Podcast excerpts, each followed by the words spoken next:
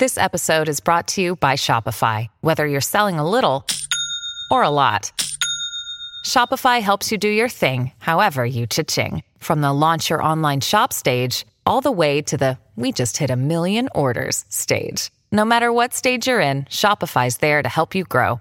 Sign up for a $1 per month trial period at shopify.com slash special offer, all lowercase. That's shopify.com slash special offer. Today is July 7th, and this is Big Fish, Small Pod. I'm AT Wordall here on the Fish Stripes Podcast Network to tell you that the season isn't dead. As last night all focus was on Game 2 with the Los Angeles Dodgers, Derek Jeter and Kim Ng remained focused on their strengths and opportunities while remaining non committal on trade talk, speaking to the media prior to the game. As Derek Jeter said to Christina De Nicola of MLB.com, talking about contract negotiations, I think one thing is it's refreshing to hear players say that they want to be here. When we first got here, I don't think that was necessarily the case.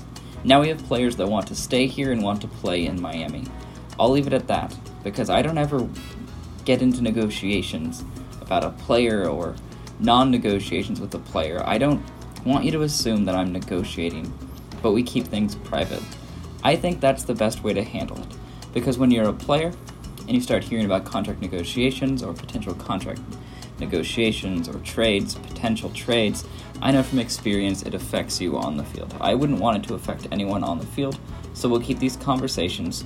If we're having those conversations, we'll keep them private. And Kim Ng had this to say about Marte. I think that's one option. If we don't get into a situation that we want to be in, there's another option where he stays a Marlin and you still have the opportunity to talk to him. I think there's situations after the off season, so I wouldn't make the 30th the be all end all of this. As trade deadline comes into focus, the Marlins, Derek Jeter and Kim Ng remain private uh, about their players. And yesterday, all attention was on Pablo Lopez and Tony Gonsolin as Pablo returned to the mound following his first pitch ejection on Saturday. And Marlins bats looked to square up Tony in the second game of this critical four game set. In the first, Pablo got things going in the right direction, striking out Mookie Betts to start the game and pitching a full 11 pitches before his first hit by pitch. While a long at bat by Garrett Cooper gave the Marlins a good look at Tony Gonsolin's 93 mile an hour fastball, by the second inning, they were squaring it up as Miguel Rojas and Jesus Sanchez made good swings on the first and second outs. It wasn't until Pablo Lopez in the third that the Marlins had their first hit, a double on that fastball. The Marlins had seemingly found in the second, while Jazz and Starling had a shot at the game's first run. But with two more hard hit fastballs, Pablo was stranded at second, with now five consecutive on batted balls over 95 miles an hour.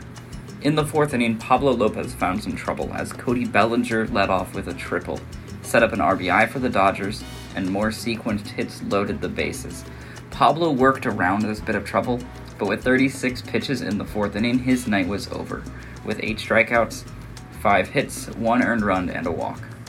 The Marlins offense continued to pressure Tony Gonsolin, but were unable to break through as it wasn't until the sixth inning, while facing Jake Reed in his major league debut, that Miami broke through. Starling Marte got things going with a single, then Garrett Cooper came in to face the rookie.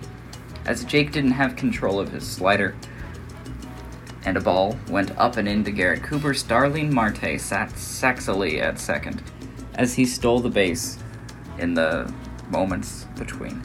As Jake Reed would find his slider, and eventually get Cooper to chase one down and away. Jesus Aguilar came to the plate and put the same slider outside in play, garnering an error from Gavin Lux. Miguel Rojas then doubled, and the Dodgers seemed stuck, with Jesus Sanchez intentionally walked to load the bases. Jorge Alfaro worked a solid at bat, but ultimately lined out softly the opposite way to end the inning. Following Pablo out of the bullpen, Steven Okert pitched a scoreless inning, as did Anthony Bass, Dylan Floro, Richard Bleier, and Yimi Garcia, taking the game to the ninth, and the Dodgers, who had been riding lefty and righty matchups, as Jesus Sanchez got a single against the lefty to get the inning going, and Jorge Alfaro worked a walk. With men on first and second, Joe Panik at the plate, and apparently the odds of double play overshadowed his bat as he unsuccessfully tried to lay down a bunt and eventually struck out. With two men on, Jon Berti came to the plate as a pinch hitter and he reached base, loading the bases for Jazz Chisholm against the lefty Jason Alexander four hours into this nine inning game.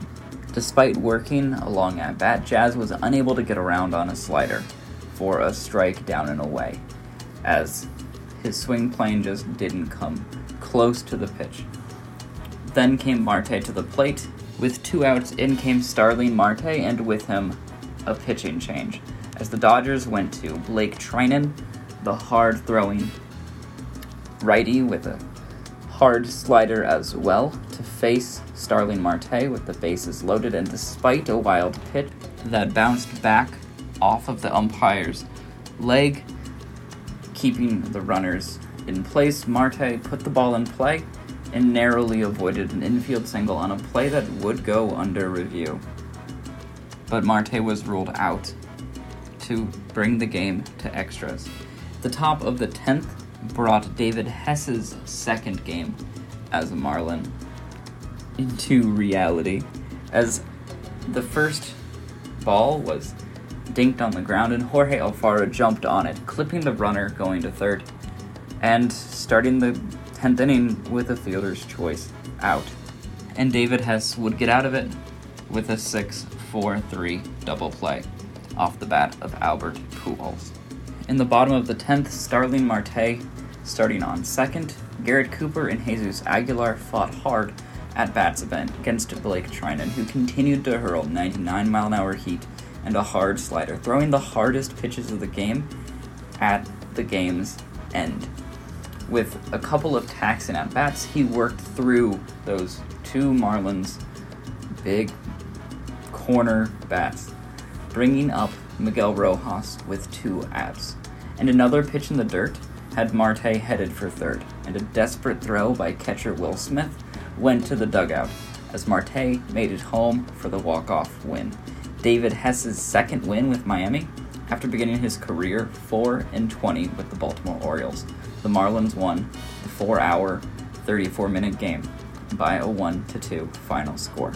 And the Marlins went up 2 0 against the Dodgers checking in quickly on some potentially impactful minor leaguers, starting first in Jacksonville.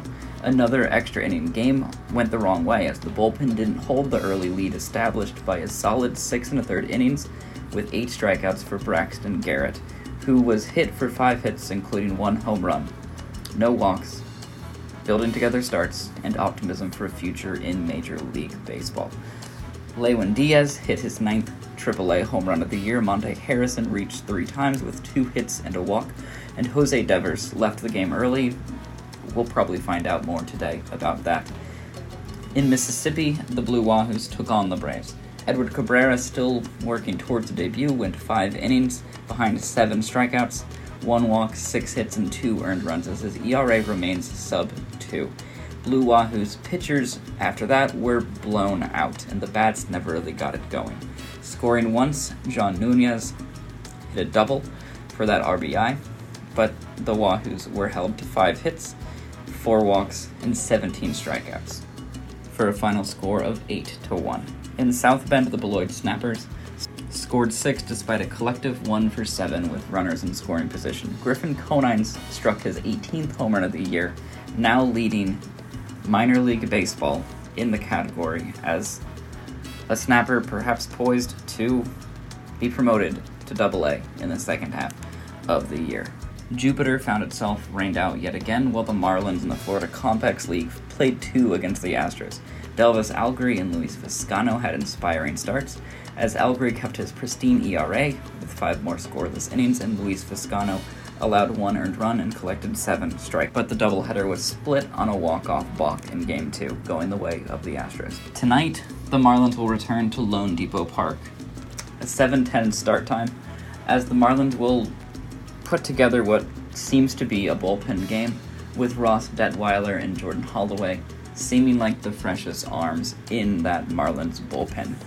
Um, no starter has been announced for the Dodgers yet either, and the possibility of a roster move for either team before the game remains a possibility, as the Marlins bullpen could use perhaps some relief, having pitched five straight one run games. The Marlins will go for the series win against LA at again a 7 10 start. Should anything happen prior to the game, we'll have coverage for you here on Fish Stripes. And as always, here on the Podcast Network, I've been AT Riddall. Stay tuned here for a peek at the 2021 draft.